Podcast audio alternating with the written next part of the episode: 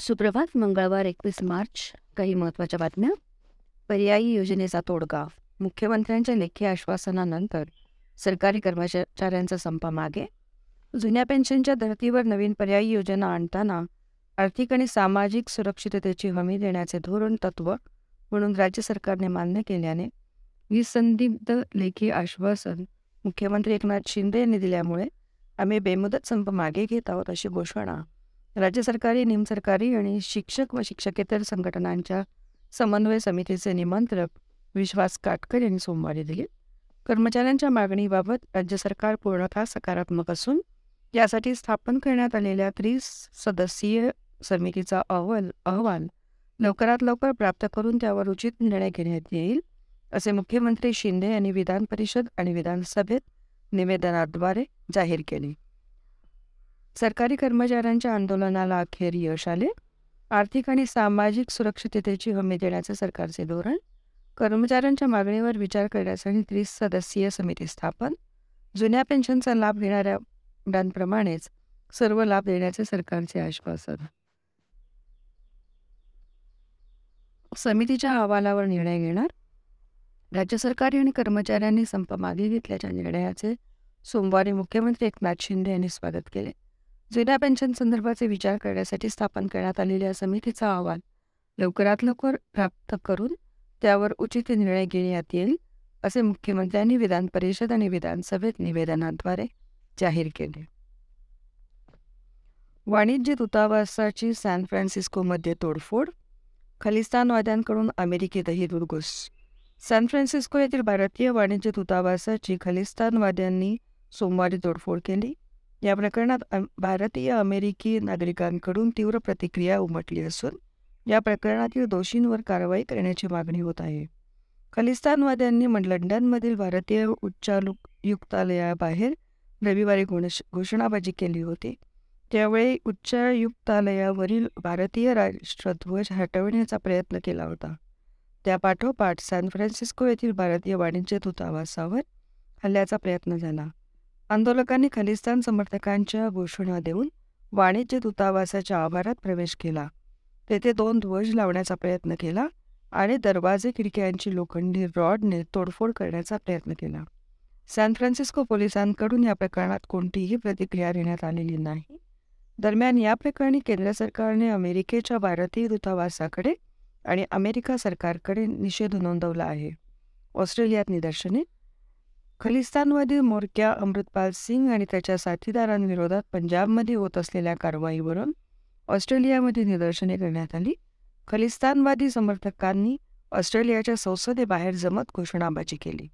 ब्रिटनकडून गंभीर दखल येथील भारतीय उच्चायुक्तालयाबाहेरील घटनेची गंभीर दखल घेतली असून या प्रश्नी स्कॉटलँड यार्डने एकाला अटक केल्याचे ब्रिटनकडून सांगण्यात आले. दरम्यान या घटनेतील सर्व दोषींवर कडक कारवाई करावी अशी सूचना भारतीय परराष्ट्र मंत्रालयाने ब्रिटनला केली आहे. धावपट्टीचा दोन तास खोळंबा सुखोईतील बिघाड कारणीभूत प्रवाशांचे हान. हवाई दलाच्या सुखोई या लढाऊ विमानाच्या तांत्रिक बिघाडानंतर ते उतरवण्यासाठी लोगा विमानतळावरील धावपट्टी सोमवारी सकाळी दीड ते दोन तास बंद ठेवण्याची वेळ उडवली त्यामुळे पुण्याहून जाणाऱ्या काही आणि येणाऱ्या आठ ते दहा विमानांना उशीर झाला. धावपट्टी बंद असल्यामुळे पुण्यात उतरणारी काही विमाने दुसऱ्या विमानतळावर वळवण्यात आली. सुपारे सुमारे साडेबारा नंतर धावपट्टी सुरू केल्यानंतर पुणे विमानतळावरून वाहतूक सुरळीत सुरू झाली. या सर्व प्रकारामध्ये प्रवाशांचे हाल झाले. पुणे विमानतळावरील प्रवासी संख्येत मोठी वाढ झाली आहे. त्यामुळे दररोज विमानतळावर गर्दी असते. हवाई दलाचे सुखवेई हे विमान उतरविताना तांत्रिक अडचण निर्माण झाल्याने सोमवारी सकाळी अकराच्या सुमारास पुणे विमानतळावरील धावपट्टी बंद करण्यात आली. त्यानंतर ती दुपारी साडेबारानंतर बंद ठेवण्यात आली होती. दरम्यान पुण्याहून उड्डाण करणाऱ्या आणि उतरवणाऱ्या विमानांना उशीर झाला. विमानाने उड्डाण होत नसल्यामुळे विमानतळांवर प्रवाशांची मोठी गर्दी झाली होती. विमानांना उशीर का होत आहे हे प्रवाशांना समजत नव्हते.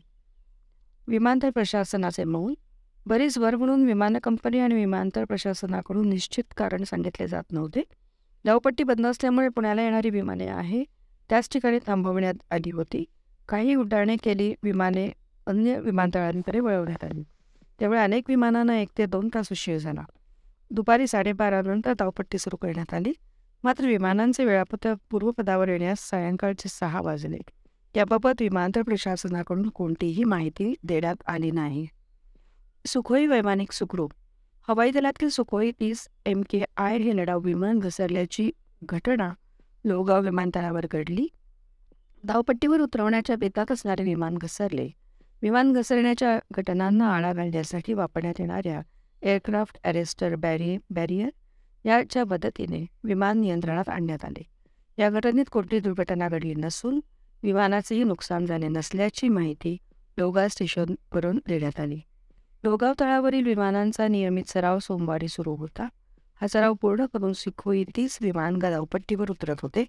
तेव्हा वैमानिकाचा विमानात तांत्रिक बिघाड जाणवला आणि विमान धावपट्टीवरून घसरले. वैमानिकांनी तांत्रिक बिघाडाची माहिती दिल्याने तातडीने एअरक्राफ्ट ॲरेस्टर बॅरी बॅरियरची स यंत्रणा कार्यान्वित करण्यात आली. या यंत्रणेच्या मदतीने विमानाचा वेग आटोक्यात आणण्यात आल्याचे आल्याने अपघात टळला.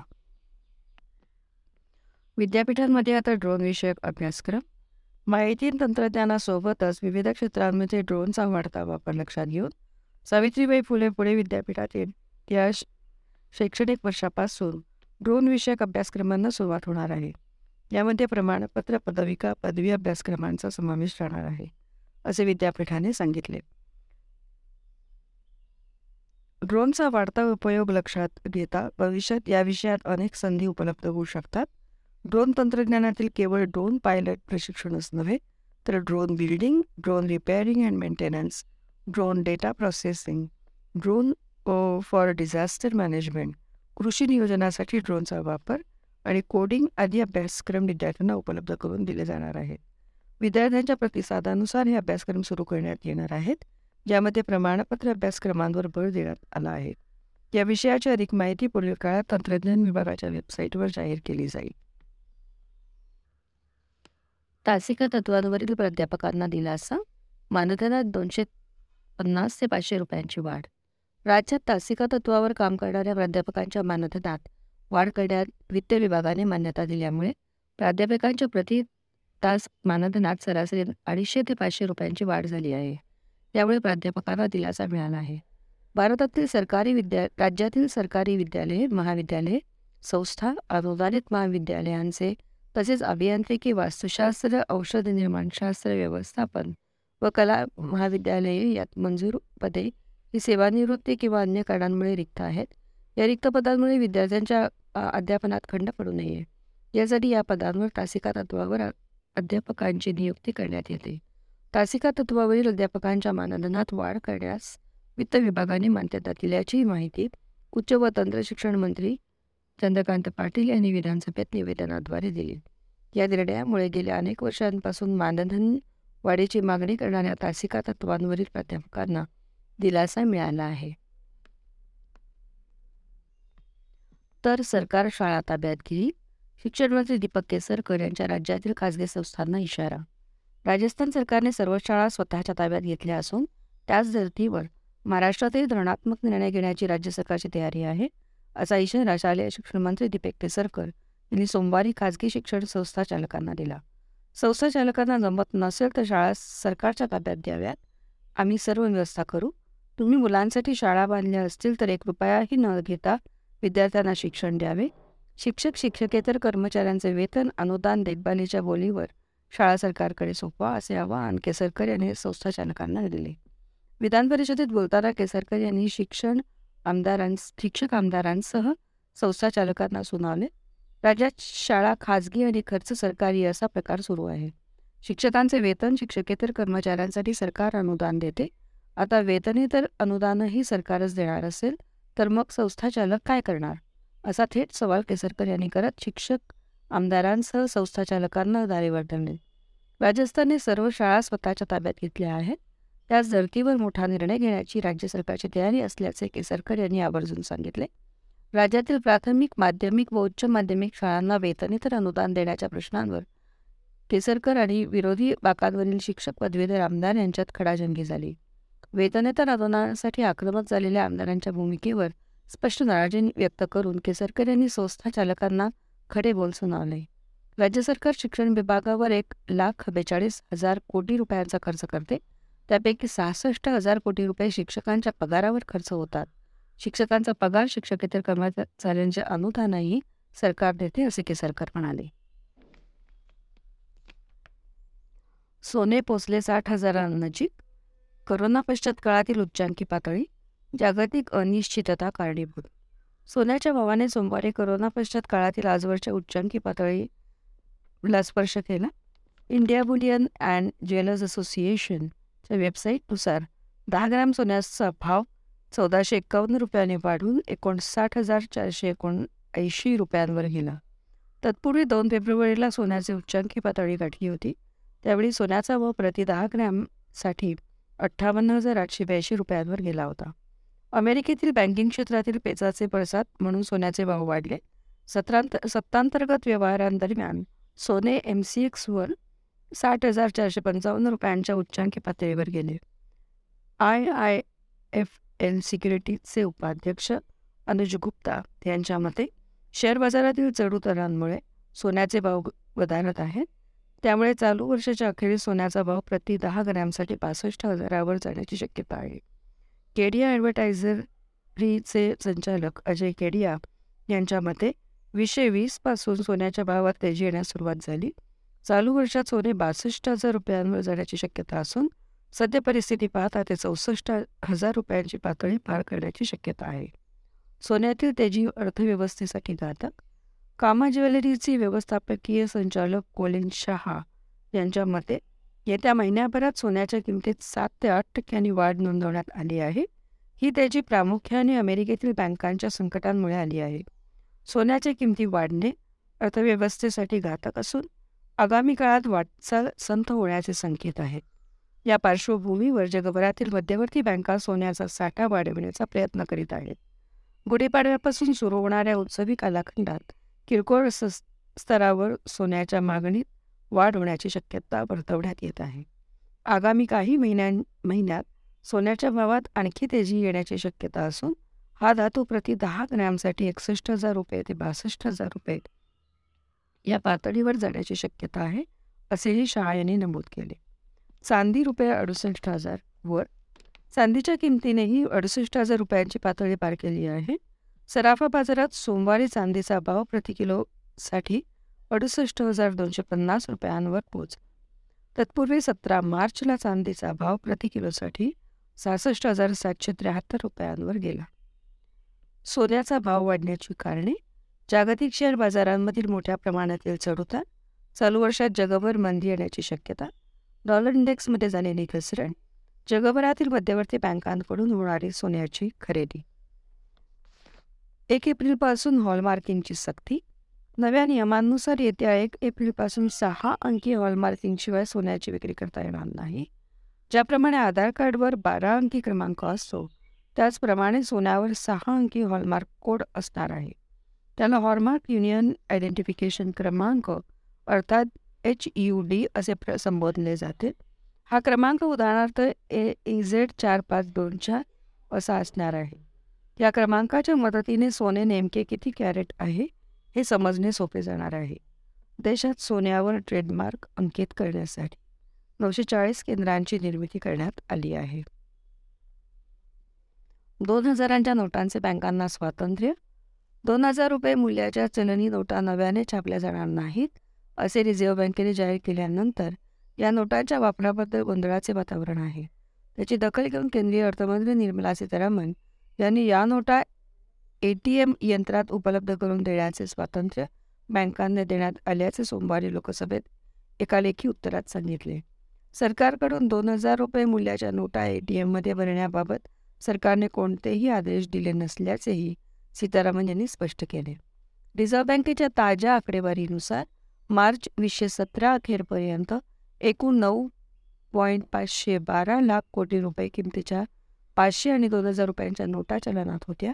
मार्च दोन हजार बावीस अखेर सत्तावीस पॉईंट सत्तावन्न लाख कोटी रुपये किमतीच्या या नोटा चलनात होत्या. त्यामुळे ए टी एम यंत्रात दोन हजार रुपयांच्या नोटा भरू नका असा कोणताही आदेश केंद्र सरकारने दिलेला नाही. ए टी एममध्ये दोन हजाराच्या नोटा भरायच्या की नाही हा सर्वस्वी संबंधित बँकेचा निर्णय आहे. असे त्या म्हणाल्या भारत जपान संबंध विस्तारणार? मोदी किशिदा यांची दिल्लीत चर्चा. भारताच्या दौऱ्यावर आलेले जपानचे पंतप्रधान फुमिओ किशिदा यांनी सोमवारी पंतप्रधान नरेंद्र मोदी यांच्याशी चर्चा केली. भारत जपान धोरणात्मक भागीदारी वाढवण्याचा निर्धार दोन्ही देशांनी केला. शांततामय स्थिर आणि समृद्ध हिंद प्रशांत क्षेत्राचे दोन्ही देशांसाठीचे महत्त्वही या नेत्यांनी अधोरेखित केले. जपानचे पंतप्रधान फुमिओ किशिदा सोमवारी सकाळी नऊ नवी दिल्लीत दाखल झाले. युक्रेनमधील युद्ध तसेच हिंद प्रशांत क्षेत्रात चीनचे आक्रमक वर्तन या पार्श्वभूमीवर त्यांनी पंतप्रधान मोदी यांच्याशी चर्चा केली. या भेटीनंतर पंतप्रधान मोदी यांनी प्रसिद्धी पत्रकाद्वारे माहिती दिली. त्यामध्ये त्यांनी भारताचे जी वीस गटाचे अध्यक्षपद तसेच जपानचे जी सात गटाचे अध्यक्षपद याचा उल्लेख केला. जागतिक कल्याणासाठी दोन्ही देशांना काम करण्याची संधी असल्याचे मोदी यांनी सांगितले. जी वीस बाबत चर्चा. भारताच्या जी वीस अध्यक्षपद काळातील प्राधान्यक्रमाबद्दलही किशिदा यांना माहिती दिल्याचे पंतप्रधान मोदी यांनी म्हटले आहे. द्विपक्षीय संबंध संरक्षण डिजिटल तंत्रज्ञान व्यापार गुंतवणूक आणि आरोग्यासह विविध क्षेत्रांवर चर्चा झाली. याविषयी सेमीकंडक्टर आणि इतर महत्त्वाच्या तंत्रज्ञानाची पुरवठा साखळीच्या महत्त्वाबद्दलही चर्चा झाल्याचे मोदी म्हणाले. आर्थिक संबंधात वाढ जपानचे भारतासोबतचे आर्थिक संबंध वेगाने वाढत असल्याचे किशिदा यांनी म्हटले आहे. त्याचा फायदा भारताच्या विकासाला होणार आहे. याशिवाय जपानसाठीही महत्त्वाच्या आर्थिक संधी उपलब्ध होणार आहेत. रशियावर टीका हिंद प्रशांत क्षेत्रात शांतता आणि स्थैर्यासाठी भारत हा अनिवार्य असून या क्षेत्रात कोणताही देश त्यांचे प्रादेशिक दावे करू शकत नाही असे किशिदा यांनी सांगितले. युक्रेनमध्ये केलेल्या आक आक्रमणावरून रशियावर त्यांनी टीकार केली. दस्तावेजावर स्वाक्षऱ्या. भारताने जपानचे सोमवारी दोन दस्तावेजावर स्वाक्षऱ्या केल्या. जपानी भाषेबाबत सहकार्याच्या जाहीरनाम्याचे नूतनीकरण करण्यात आले. मुंबई अहमदाबाद बुलेट ट्रेनसाठी तीनशे अब्जाच्या कर्जाबद्दल नोट्सचे आदानप्रदान करण्यात आले. जपान आंतरराष्ट्रीय सहकार्य संस्था बुलेट ट्रेन प्रकल्पासाठी कर्ज देणार आहे. राहुल गांधी यांनी मागितली वेळ. राहुल गांधी यांना लोकसभेत बोलण्यासाठी मंगळवारी वेळ मागण्यात आली आली आहे. मग परवानगी मिळाल्यास ते त्यांचे म्हणणे मांडतील अशी माहिती काँग्रेस अध्यक्ष मल्लिकार्जुन खरगे यांनी सोमवारी दिली. महिलां महिलांवर अजूनही लैंगिक अत्याचार होत आहेत. या राहुल यांनी भारत जोडो यात्रेदरम्यान केलेल्या विधानाबद्दल दिल्ली पोलिसांनी रविवारी त्यांच्या निवासस्थानी चौकशी केल्याबद्दलही खरगे यांनी भाजप सरकारवर टीका केली. आम्ही मांडत असलेल्या मुद्द्यांवर वरून लक्ष वळवण्याचा हा प्रयत्न आहे. यात्रा पूर्ण होऊन सेहेचाळीस दिवस झाल्यानंतर कसली चौकशी? असा प्रश्न त्यांनी उपस्थित केला. काँग्रेसने राहुल यांना बोलू देण्याबाबत अजूनही नियमानुसार रितसर नोटीस देऊन परवानगी मागितलेली नाही. नियम सतत तीनशे सत्तावन्ननुसार नोटीस न दिल्याने त्यांना अजून बोलण्याची संधी मिळाली नाही. तरी नोटीस दिल्यास योग्य ती कार्यवाही केली जाईल असे लोकसभा सचिवालयातील सूत्रांनी सांगितले. सावरकर समजे क्या दिल्ली पोलिसांनी राहुल यांना भारत जोडो यात्रेबाबत काही प्रश्न विचारले. त्यामुळे चिडलेल्या काँग्रेसने राहुल यांचं छायाचित्र ट्विट करून सावरकर समजे क्या नाम राहुल गांधी आहे असा उपरोधिक टोला लगावला. त्यावर कृपया महान आत्मावीर सावरकरांचा वारंवार अपमान करू नका. तुम्हाला मी हात जोडून विनंती करतो असे प्रत्युत्तर कायदा मंत्री किरेन रिजिजू यांनी दिले.